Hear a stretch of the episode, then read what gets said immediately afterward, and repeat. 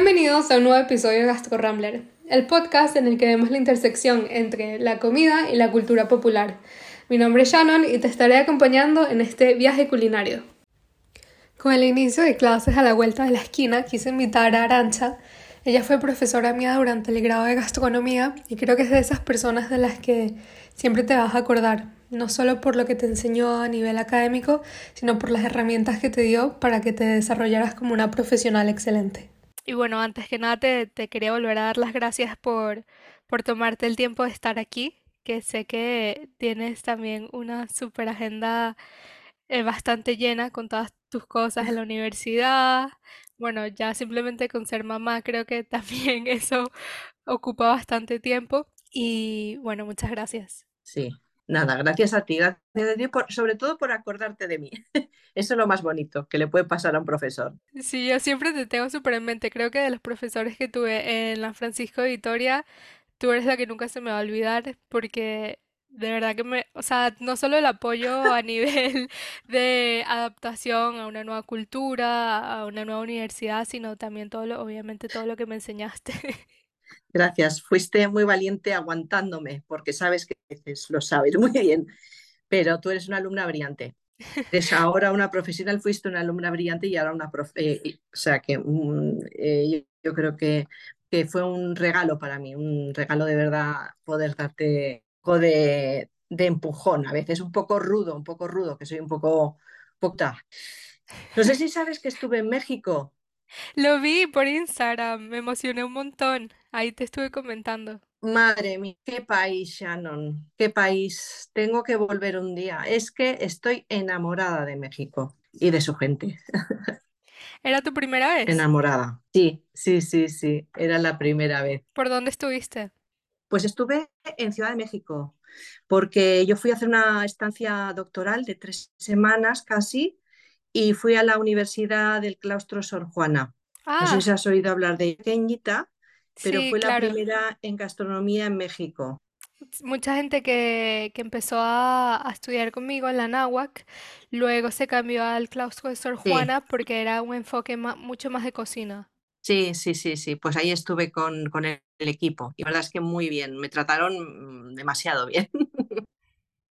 Qué rico, sí, yo tengo mucho tiempo, bueno, no mucho tiempo, desde noviembre del año pasado sin ir, ya casi un año, y de verdad que extraño muchísimo. Sí, sí. Ay, bueno, un día iré, sobre todo para el Día de Muertos. Ah, bueno, justo el año pasado estuve para eso. Tengo que volver ese día. Me encantó.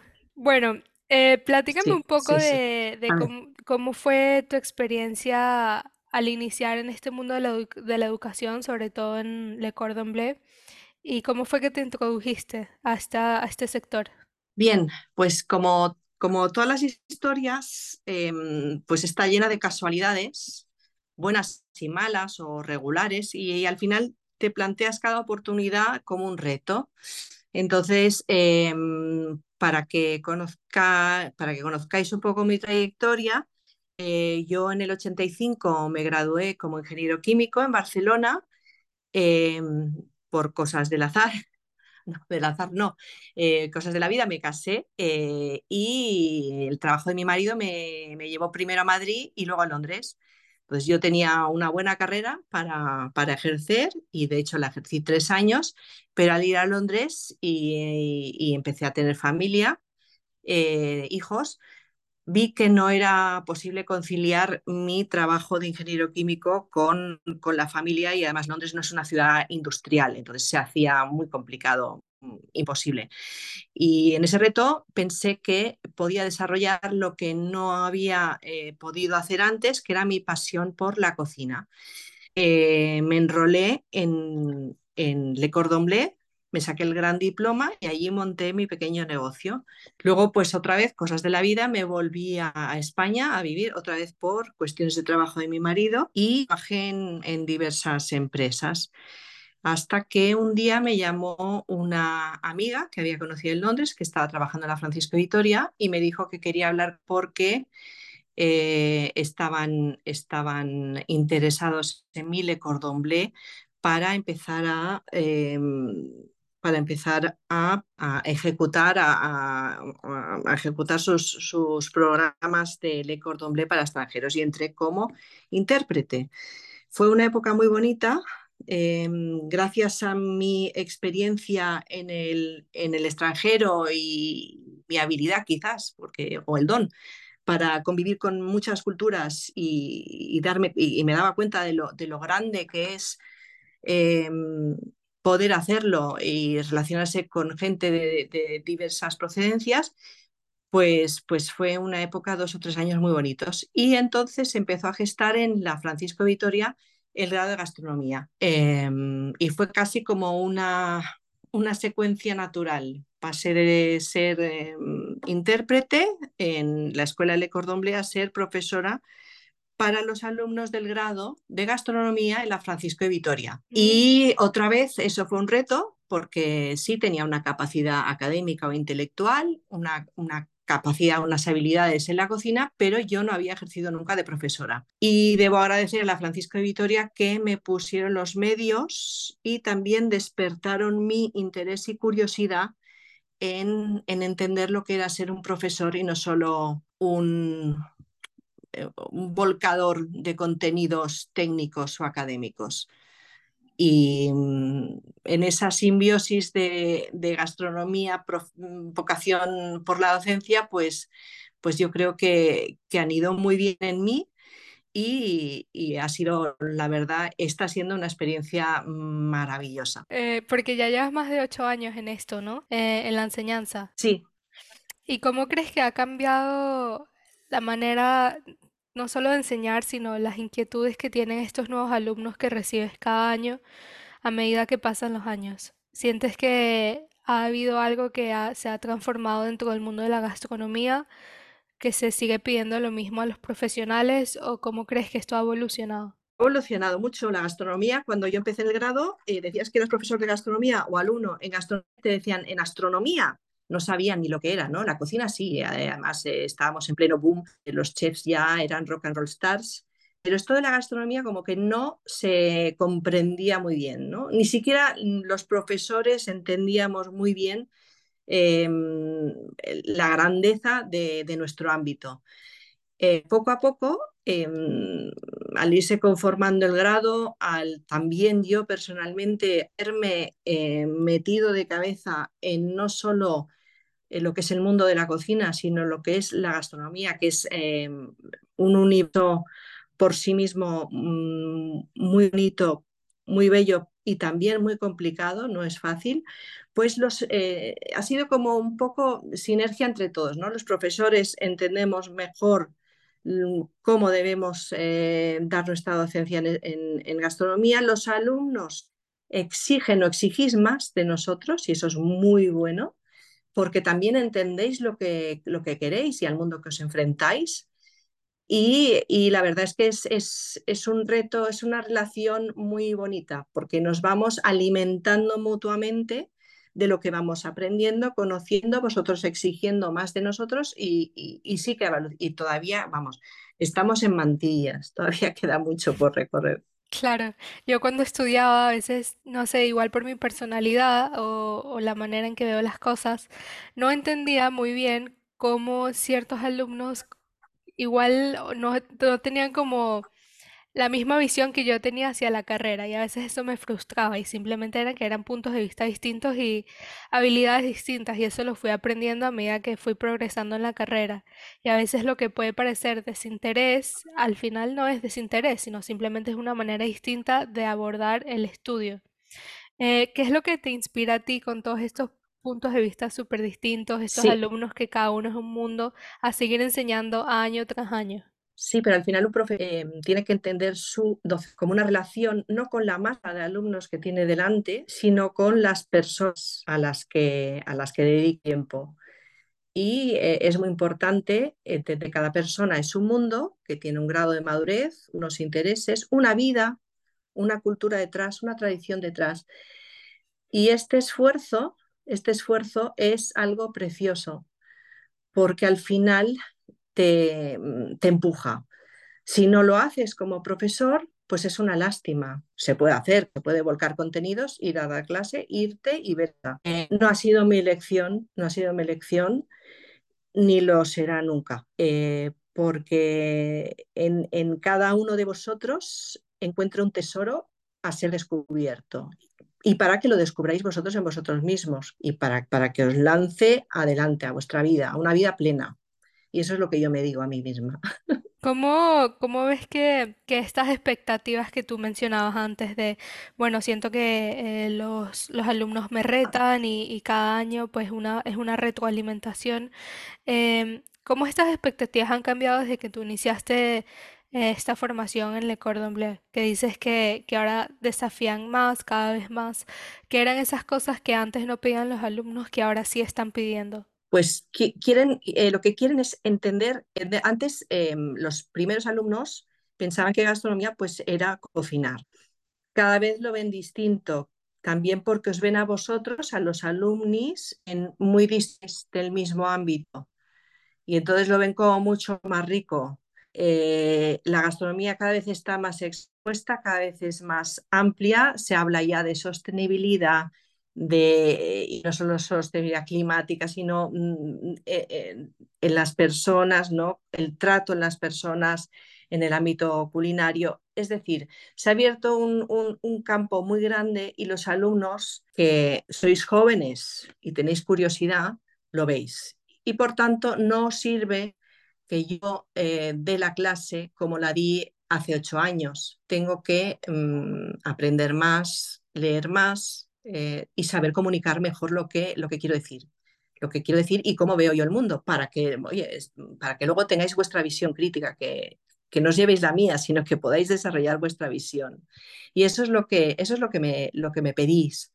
Eh, no, no queréis tanto aprender las técnicas, los contenidos de una asignatura, sino entender este mundo. Y eso es muy, muy chulo. Sí, yo creo que también estoy incluida ahí. Cuando yo empecé la carrera, tenía también esta visión un poco errónea de el campo limitado que iba a tener al salir y luego, sobre todo cuando me transferí a España, me di cuenta también haciendo prácticas que la Francisco Vitoria siento que tiene muy buen departamento de prácticas y tuve la oportunidad de de hacer prácticas en una agencia de relaciones públicas gastronómicas, que creo que fue como el punto de, de inflexión en el que dije, eh, hay muchísimo más campo aquí que simplemente una cocina, que al final me interesaba, pero no era lo que más me llamaba, sino era más la parte de comunicación. Y, y, creo que esto yo no, incluso cuatro años antes, cuando inicié la carrera, no lo hubiese ni pensado, pero luego estando en la carrera y viendo las otras posibilidades que había,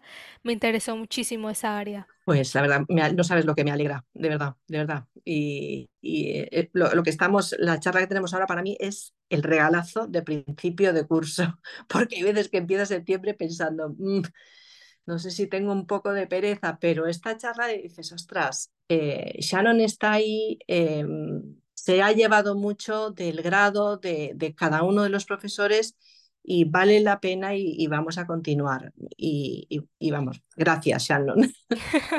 no, bueno, sí, más bien gracias a, a ustedes eh, por la enseñanza.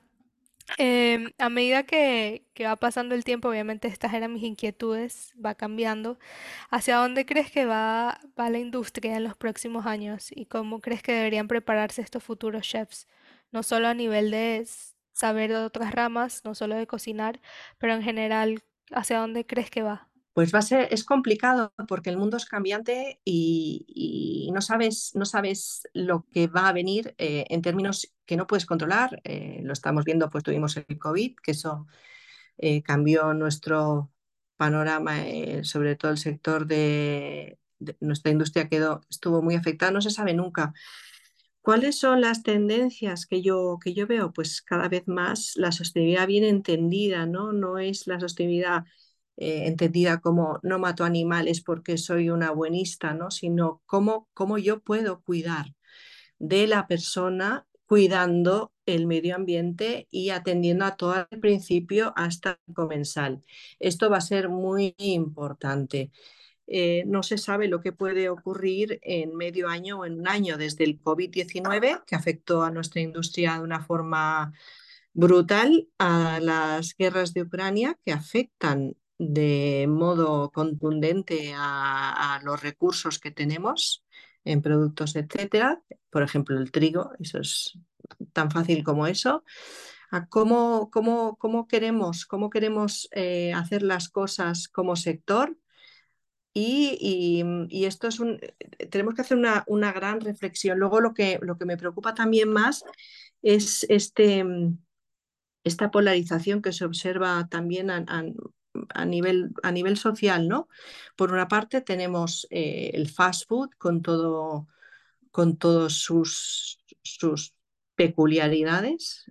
Em, tenemos la alta, alta cocina que es disponible para unos pocos, para muy pocos. Eh, la gente cada vez eh, come peor,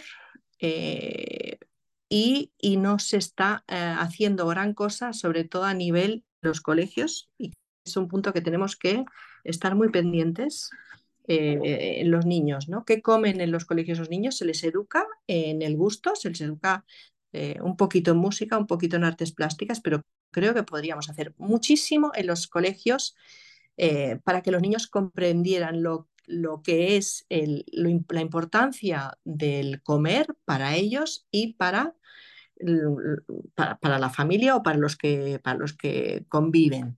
Y eso es un, es un punto de ataque mm, que, no, que se está haciendo. Bueno, eh, creo también que el mundo se está también eh, dividido, bueno, ya está dividido, ¿no? Pero en, en países muy desarrollados con un nivel gastronómico altísimo y otros eh, que tienen unas gastronomías maravillosas, pero que no, que no pueden mostrarla lo suficiente por sus niveles de pobreza. Y como yo siempre digo, em, cuando uno se va afuera, y tú eso ya, ya, no lo sabes muy bien, hmm.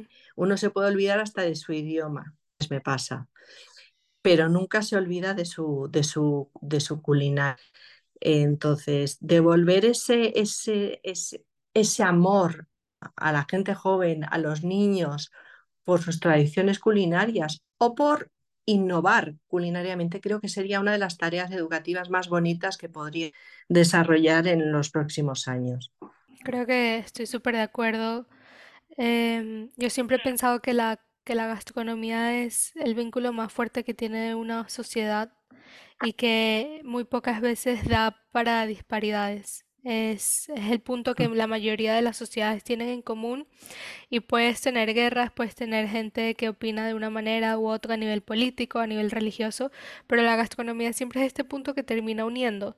Entonces muchas veces em, cuando no se usa de, una manera pues buena eh, o, no se le ve el potencial que tiene, eh, en mi opinión, desaprovecharlo.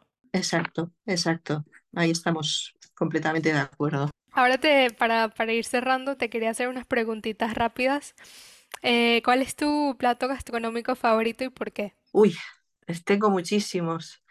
Quizás, quizás em, voy, a, voy a nombrar dos muy españoles porque son los que eh, cuando, cuando estamos la familia no pueden faltar nunca, eh, que es la tortilla de patatas y las croquetas. Esos son para mí básicos, básicos porque cuando, cuando nada, nada, nada une más que ese tipo de platos, ¿no? Tan, que te llevan, te llegan al corazón, ¿no? Al menos para nosotros, para, para mi familia. Luego, ¿qué puedo decir? Acabo de llegar de México, como te he comentado, y he vuelto, vamos, me explota la cabeza, me explota la cabeza. Entonces me llevaría a casa cualquiera, cualquier, cualquier plato mexicano, cualquiera que tú me ofrezcas, cualquiera me lo llevaría. Bueno, pues justo ahora que se va a celebrar la independencia, eh, no sé si probaste los chiles en nogada. Sí que eh, los he probado, sí, pero me encantan, me encantan. A ver, restaurante favorito en Madrid. Restaurante favorito en Madrid. Voilà. Esto, a ver, en como, como restaurante, me pones en un, en un, en un brete, ¿eh? me pones en un brete. Como restaurante de alta cocina porque aúna muy bien, pero eso ya es muy alta cocina, ¿no?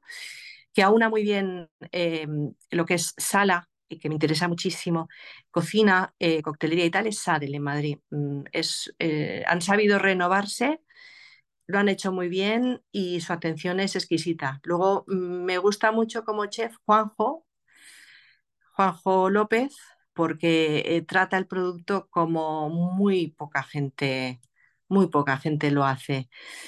Y luego, pues te diría, yo que sé, cualquier, cualquier tapeo en, en, el barrio de Santana me encanta. Cualquiera, desde Casa Alberto, cualquier taberna madrileña me encanta. También me gusta mucho esto, la ancha, también me gusta mucho porque lo han, lo han hecho muy bien siempre. Y esos son mis favoritos. Ya es que eh, y luego me gusta, eh, me gusta comer en sitios eh, que me reten el paladar, claro que sí. Me gusta, me gusta, que ya no están en Madrid, pero españoles a Duriz, por supuesto. Eh, me encanta, no sé, innovadores, pero sí, al final siempre vuelvo un poquito a clásico. ¿Será que soy mayor? ¿O será que sabes elegir mejor también? Creo que a medida que pues igual. vamos creciendo, como que no es que los gustos se pongan más picky, sino más selectivos porque ya sabes mejor lo que te gusta. Sí. Y hay una cosa que no me gusta, Shannon, que ya cada vez me gusta menos. Eso sí que mm, querría comentarlo. Los menús de degustación. He prometido que este año ya no voy a ningún menú, menú degustación más. Porque siento que a, veces es plato mm, sin pensar eh, por poner un plato más y al final, eh, sobre todo el paladar queda completamente saturado y no has conseguido disfrutar al máximo de, de, esa elaboración. Entonces, eh, cada vez, cada vez, lo que sí que estoy más, que no, que no me gusta y pregunto si hay menú de degustación, entonces seguramente no voy a ir, es al menú de degustación. Yo sí creo que últimamente se están volviendo un poco largos. Eh, llega un punto que mm, yo personalmente me quedo con unos sabores que me encantan, pero ya luego paso al segundo, al, al siguiente plato, que es una cosa totalmente distinta, que a menos de que lo anote o, haga algo, ya se me va a borrar, pero por, por, los sabores tan contrastantes que están poniendo. Claro. Y eso hace también que no lo disfrutes tanto, siento yo. Exactamente. Y además en la mesa, la mesa no es solo el comer, la mesa es la convivialidad. Entonces hay veces que tan centrado en el plato, te pierdes a la persona con la que, con la, con la que estoy. Y, yo dejar de disfrutar de, de, una, de una reunión, eso me cuesta mucho. Todo tiene que ir equilibrado. La mesa, el alimento, la compañía, el vino, todo. Pero hay veces que centrarse tanto en, en las elaboraciones te quita un poquito el disfrute. Estoy de acuerdo. Y ya la última pregunta que te quería hacer, ¿cuál sería ese consejo que le darías a los jóvenes que quieren empezar una carrera en gastronomía? Pues que, em, que vayan a por todas, que vayan a por todas. No hay tarea difícil, simplemente requiere un poco más de esfuerzo, que tengan mucha ilusión porque es un mundo muy bonito y que vayan desarrollando, eh, que, que, también en ese camino empiecen a, a tener esa visión crítica y a decir qué es lo que, cómo es lo que, cómo ellos ven, cómo es, qué es lo que ellos quieren hacer, qué es lo que les hace realmente sentirse felices en ese, en ese ámbito profesionalmente. Y luego es muy importante también unir, conciliar la vida personal y la vida profesional, que es muy difícil, es quizás uno de los grandes retos, sobre todo para las chicas, pero se puede, se puede. Bueno, muchas gracias de nuevo por el tiempo. Me encantó platicar contigo y, darnos un update. Gracias a ti. Y te deseo un super año escolar. Eh, gracias, Shannon. Y quedan pendientes unos, unos chiles de noval. Sí, qué rico. A ver cuándo. Bueno, yo ahora estoy en Barcelona, pero a ver cuándo nos vemos. Un abrazo enorme. La única manera de seguir creciendo y seguir creando contenido es con tu apoyo. Si te gustó este episodio, dale like, suscríbete y síguenos en redes sociales.